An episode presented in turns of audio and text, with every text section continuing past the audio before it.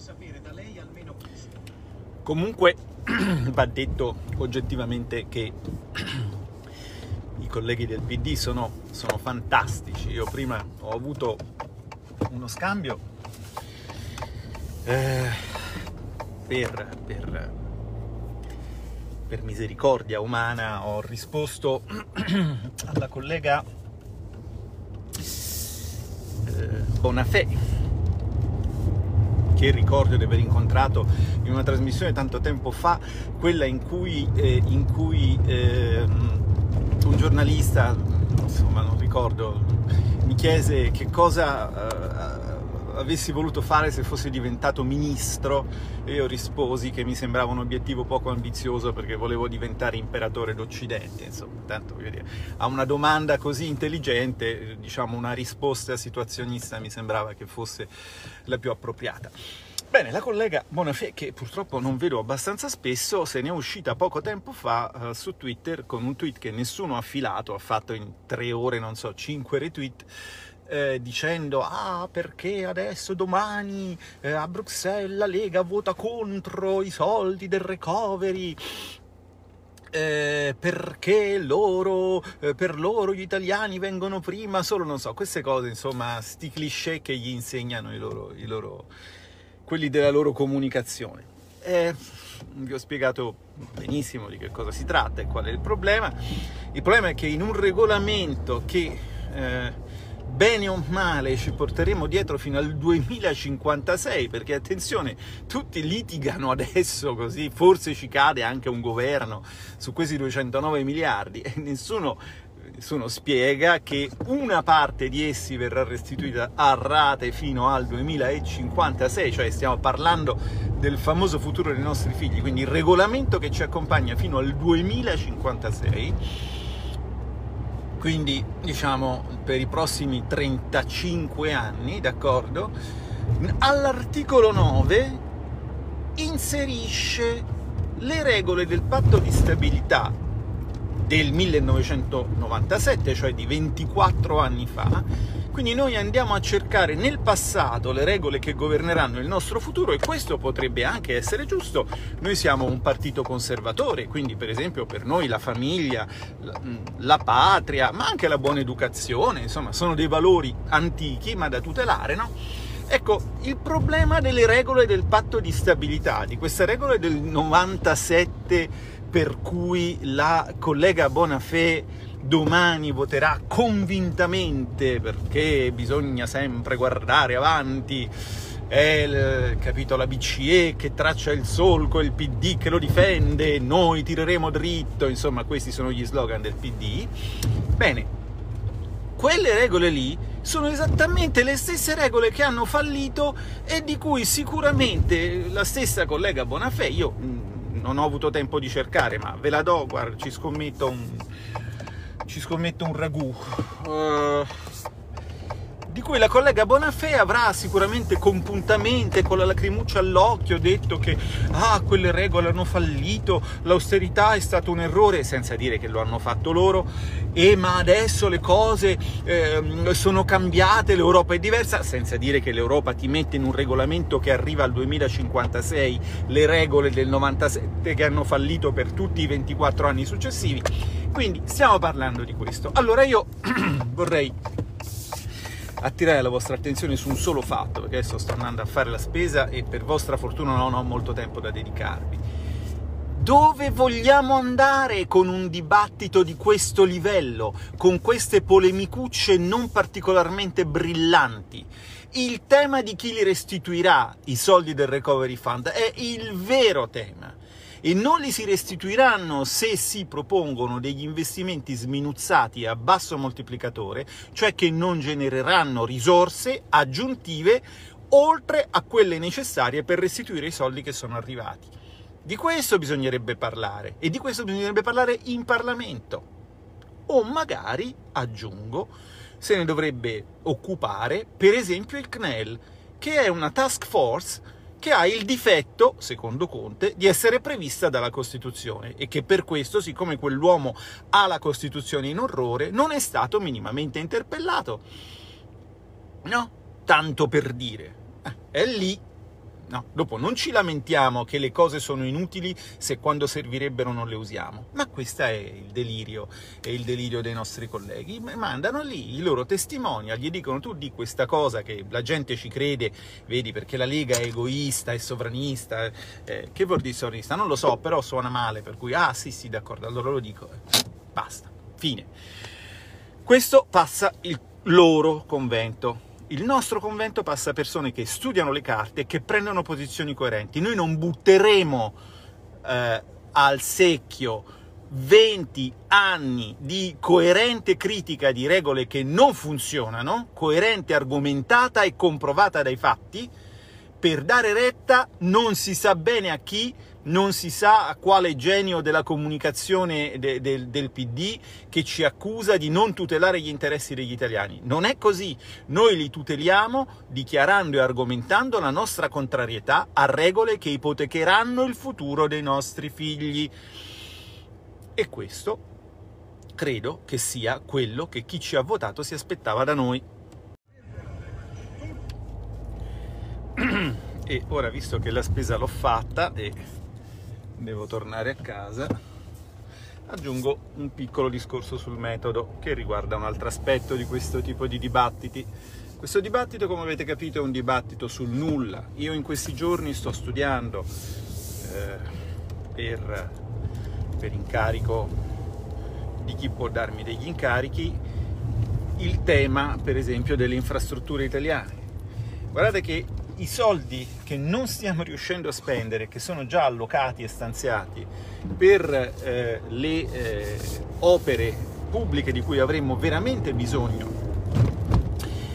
eh, sono una quantità verosimilmente superiore a quella che asseritamente ci arriverebbe e potremmo spendere per opere pubbliche, per vere infrastrutture all'interno del quadro del recovery, il che non significa che noi siamo contrari al fatto che qualcuno ci dia delle risorse, ma siamo contrari per esempio al fatto che ce le dia per farci quello che dice lui, che non è spesso quello che eh, serve a noi, ma questo lo abbiamo, lo abbiamo già detto. Quindi il dibattito insomma è un dibattito appassionante fino a un certo punto, ma quello che voglio dirvi è che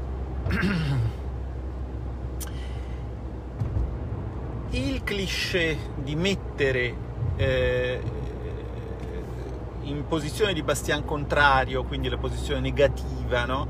che è sempre dialetticamente perdente, perché in termini di marketing chi si presenta positivo, chi si presenta così con un messaggio eh, teoricamente no, risulta dialetticamente vincente, anche se non sempre, perdonatemi il gioco di parole, convincente, ma insomma nel meraviglioso rutilante mondo della comunicazione bisogna anche dire di sì ogni tanto, no? perché altrimenti, beh, insomma... Mm,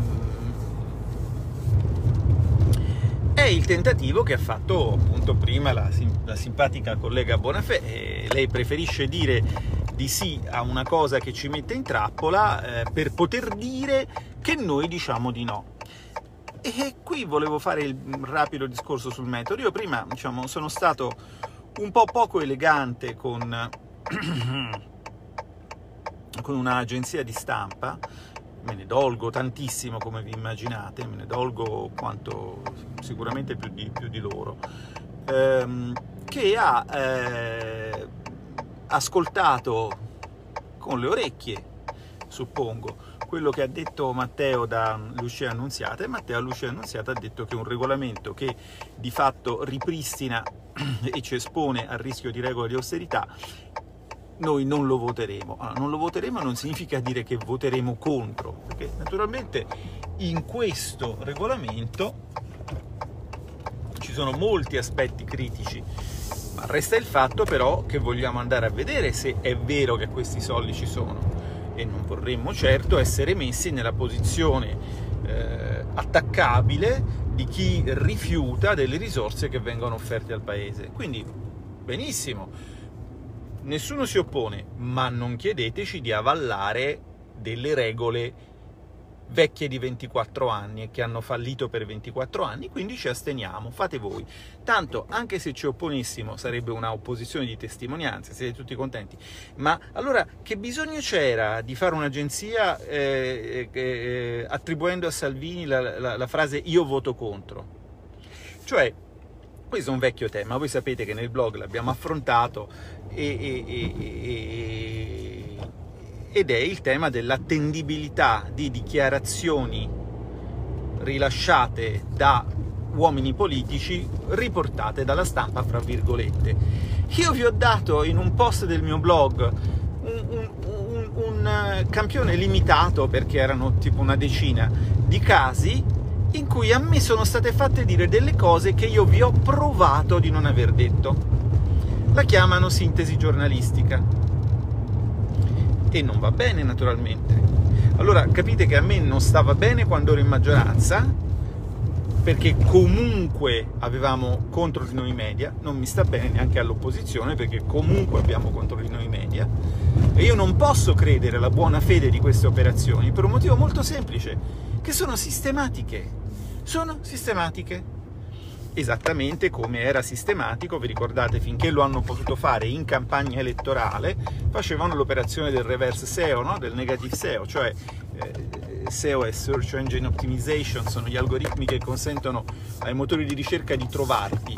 Per non consentire ai motori di ricerca di trovarmi, storpiavano regolarmente il mio nome. Allora dice, ah ma come sei un complottista, non è così, sicuramente era uno sbaglio. Ma sapete, io non è che sono entrato in politica dal nulla, sono entrato in politica dal dibattito che ho fatto io e in cui per otto anni il mio nome era stato riportato correttamente. Poi improvvisamente mi candido e devo diventare invisibile per, gli, per, per i radar di chi viaggia in rete e ecco che fanno sta robetta qua così come anche, ed evidente, erano evidentemente strumentali tutta una serie di dichiarazioni che mi venivano attribuite semplicemente per fare eh, confusione, generare dibattiti sostanzialmente inutili, eh, mettere in difficoltà, cercare di spaccare il partito, cercare di spaccarci. Tutto questa, sta, eh, questo, questo, modo, questo modo di fare, per carità, a me va benissimo, però non prendiamoci in giro e non diciamoci che esistono i professionisti dell'informazione da un lato e la propaganda nazista, fascista, sovranista dall'altro. Esiste propaganda di cui una è pagata meglio e è quella dei professionisti e l'altra è pagata peggio. Fine. Cioè, non, non, non, non ci siamo, poi per carità, io conosco tanti giornalisti, sono tante brave persone, ho imparato a relativizzare, mi rendo conto, molti proprio non ci arrivano, molti non lo so, cioè per carità di Dio va, va bene tutto, va bene tutto, però capite che, cioè, dover perdere un pomeriggio per evitare che un voto che è assolutamente limpido, assolutamente comprensibile, assolutamente in linea con la politica che il nostro partito ha portato avanti da decenni. Voglio ricordarvi che c'era un signore che lamentava il fatto che le finanziarie sarebbero arrivate via fax da Bruxelles, che è quello più o meno che sta succedendo. No? Quindi non è che se l'ha inventata Bagnai, il perfido Bagnai o, o, o la nuova Lega. Cioè, la Lega ha sempre avuto chiaro che lì c'era un problema quindi voglio dire, non, no? Ecco, dover perdere tre ore fondamentalmente di, di, di, fra, fra cose, che ha detto quello, che ha detto quell'altro, guarda l'agenzia è sbagliata, dietro perché la gente, diciamo, o non è in grado intellettualmente, o non è in grado per altri motivi, professionalmente, o di, di, lavorare bene, o molto più probabilmente perché apposta cerca di mettere zizzania, sinceramente mi sembra una perdita di tempo. Ecco, un altro modo per inquinare i pozzi della democrazia e un altro modo per togliere risorse a una politica che già ne ha poche, perché se ci togliete anche il tempo di fare cose più serie, per stare appresso a sminare queste trappolucce dialettiche da asilo infantile, veramente non ci resta il tempo. Quindi, voglio dire, qui il problema però lo dico con molta, con molta, serenità, non sono loro che fanno il loro lavoro, sono son, son pagati per farlo, il lavoro è quello lì, lo sappiamo, basta, ce lo siamo detti, fine, chiuso, sono dieci anni che ve lo dico.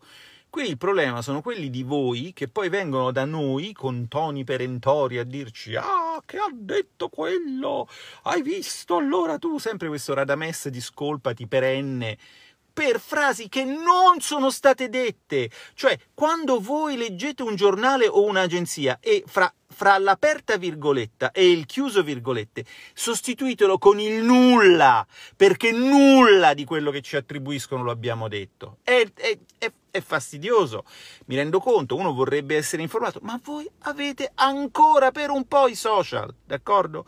Ancora per un po' ce li avete e quindi potete sentire da noi quello che pensiamo potete sentire, potete giudicare la verità di quello che vi diciamo, la verità di come ve lo diciamo, potete valutare i nostri argomenti. Non avete bisogno di andare appresso al titolo del giornale X o al titolo. Poi un giorno i social non ci saranno più. Ma questo mm, vi preoccupa? Siete tutti preoccupati? Improvvisamente si accorgono che in un mondo digitale qualcuno ti può spegnere, ti può staccare la spina? Ma, ma mm, beh, bravi, a cipicchia, mm, preveggenti soprattutto, accorgersene un'ora dopo che è successo a Trump, forse non è come accorgersene cinque anni prima che gli succedesse, venti anni prima che gli succedesse, no? Ho detto che perfino Pasolini, prima di, di, di pochi, pochi anni o mesi prima di morire, aveva rilasciato un'intervista in cui prefigurava un futuro simile. Quindi voglio dire, um, non si può fare chi l'ha detto prima perché sicuramente qualcuno lo ha detto prima di tutti noi.